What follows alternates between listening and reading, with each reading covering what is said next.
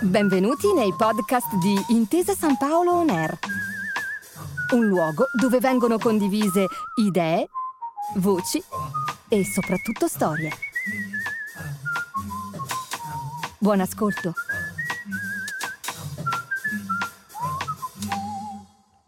Primo ricordo legato alla scherma è quando sono entrata in palestra con mio papà, perché mio papà è il mio allenatore, quindi sono proprio cresciuta nel mondo eh, della Provercelli. E mi ricordo che andavo sempre in sala scherma perché vedevo i suoi allenamenti, mi facevano giocare con i fioriettini di plastica contro il muro perché ero l'unica bambina all'epoca, c'ero solo io quindi eh, questo ricordo di questi fioriettini di plastica e passavo ore e ore da sola lì. I miei primissimi passi, ehm, cioè ero talmente piccola che non ho proprio dei ricordi precisi eh, appunto mi ricordo che ero sempre da sola oppure quelle poche volte ero con dei maschi più grandi di me, infatti la perdevo sempre. E mi ricordo che giocavo sempre con papà e il mio allenatore e ci divertivamo lì, mi facevano un po' giocare, ma sono, ero molto piccola. Vivere i propri sogni richiede un'enorme dose di coraggio perché per costruire un percorso dorato, che dalla magnifica idea di un bambino conduce fino al mestiere di un adulto, serve far tesoro dell'esperienza, proteggere il proprio talento e investire sul futuro. Federica Isola è una predestinata. La schermitrice azzurra è una grande figlia d'arte, che dai fioretti in plastica degli inizi al grande palcoscenico della spada internazionale non ha subito alcun contraccolpo. Classe 1999 rappresenta il futuro di un settore che ha tanto regalato ai colori azzurri e che tanto, ne siamo certi, regalerà anche in futuro.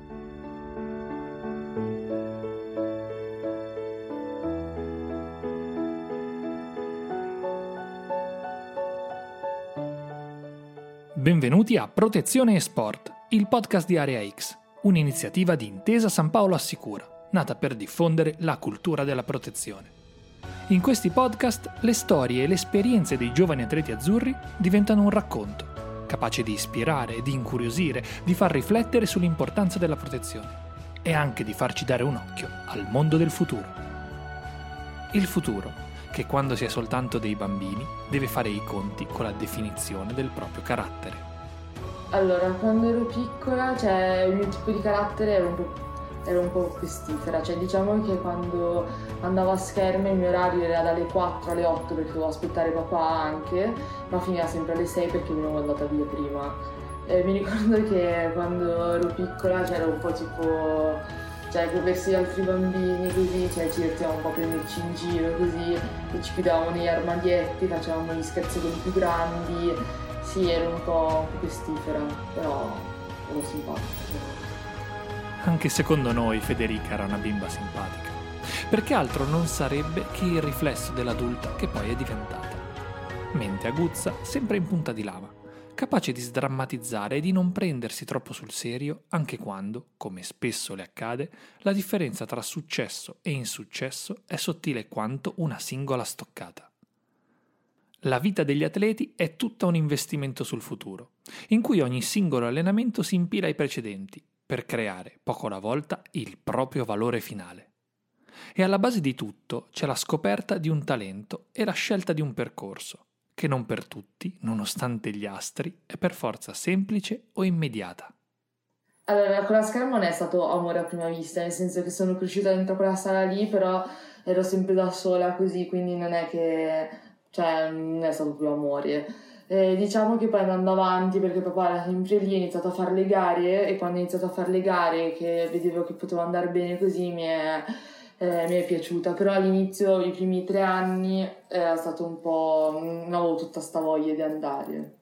Non mi considero proprio un talento, mi considero più una persona che ha fatto tanto eh, dal punto di vista fisico, mentale per raggiungere gli obiettivi. Cioè, non sono mai stato, un ta- non mai stato considerato un talento eh, tant'è che quando ero piccola appunto c'è stato anche un momento in cui volevo smettere perché non andavo molto bene. Eh, diciamo che mia, il mio punto di forza è quello di stare in, in sala tanto tanto tempo e lavorare. E con le prime gare che abbiamo fatto quando sono entrata nell'anno 17 ho visto che si poteva fare qualcosa, però tardi rispetto agli altri ragazzi.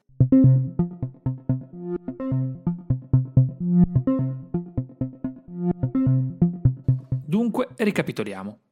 Non è stato amore a prima vista, nonostante fosse cresciuta dentro la palestra, e non si considera un talento, Federica, nonostante le vittorie e le medaglie siano lì a dimostrare esattamente il contrario.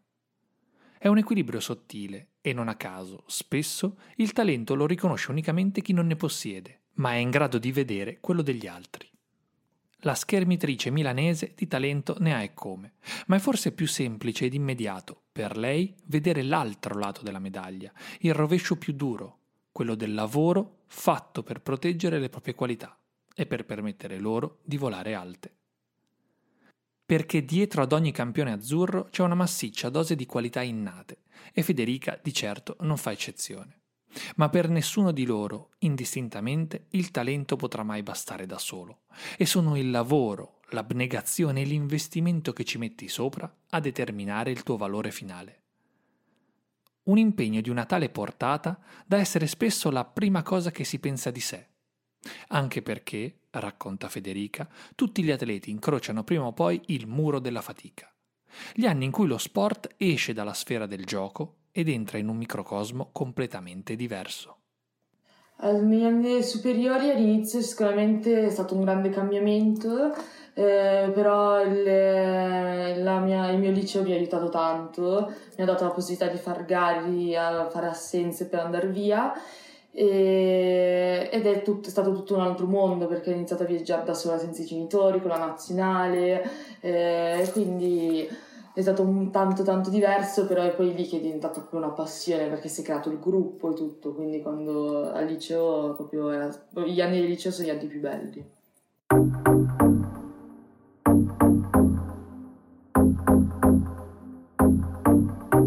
Gli anni del liceo cambiano la vita di tutti, perché si entra quasi in un universo parallelo, nel quale ognuno inizia a capire cosa vorrà fare da grande per davvero liceo o istituto tecnico, grande chef o ingegnere, avvocato o pittore. Le passioni infantili iniziano a riprendere corpo e possono finalmente essere corroborate anche dalle scelte dell'individuo.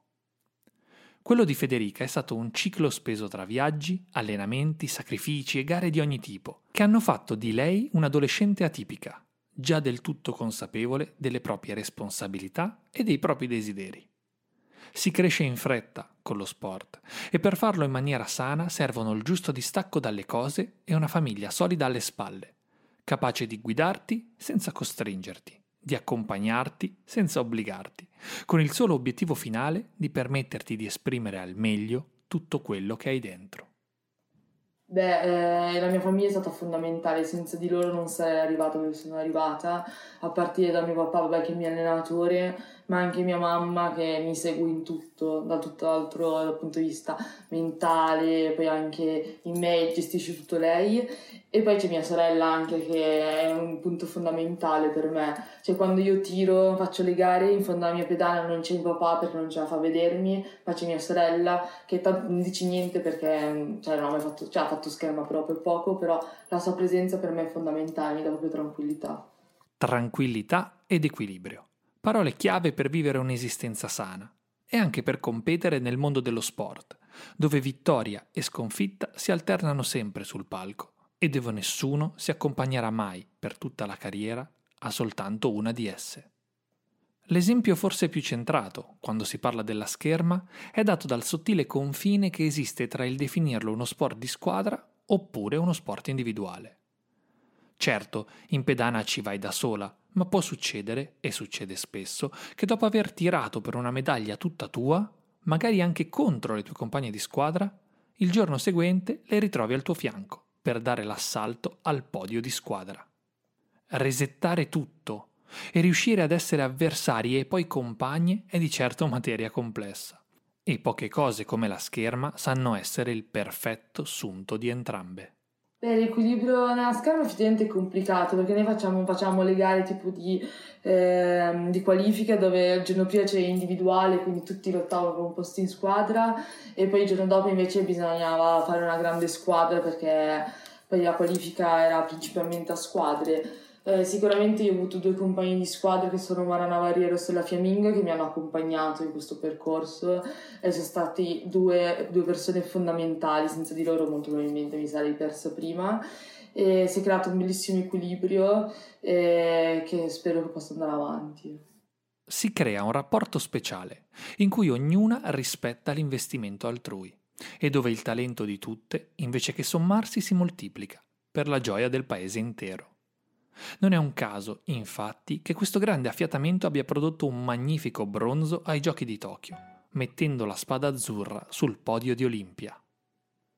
È stata anche la prima medaglia per la giovane Federica, che su questo successo condiviso avrà sicuramente modo di costruire nuove imprese future, per sé e per la squadra.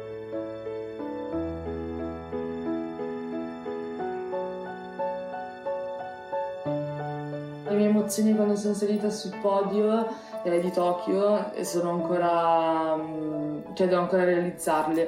Quando, sono, quando è iniziata la mia avventura per le Olimpiadi non pensavo di poter arrivare lì e competere eh, per una medaglia e invece è stato così, mi ricordo che io e i miei compagni abbiamo, siamo stati tutta la notte del post gara con la medaglia in mano perché eravamo tutte super eccitate, incredule per questa cosa qua. Dalle Olimpiadi sicuramente è un punto di inizio, spero che sia eh, l'inizio di una bella carriera e di tante cose belle che mi può regalare la scherma. Un mare di cose belle che le può regalare la scherma e che poi lei, per osmosi, può regalare a noi, tifosi sugli spalti e sul divano. Ma soprattutto lo può regalare alle prossime generazioni, quelle che seguiranno lei e le sue compagne, dando vita alla continua rinascita dello sport che è davvero una metafora di vita, una conoscenza profonda che parte da un investimento puro, ma anche dalla consapevolezza che dare tutto per un gioco divertente è più bello che farlo per uno che non lo è. Allora, per convincere un bambino a fare scherma, eh, direi che è uno sport che eh, ti fa crescere sia, da, sia, dal punto di vista fisico ma anche mentale perché c'è tanto tanto ragionamento, è uno sport di combattimento uno contro uno, quindi se un bimbo è competitivo gli piace sicuramente, è bello perché il gruppo è bello, si gira il mondo, si viaggia.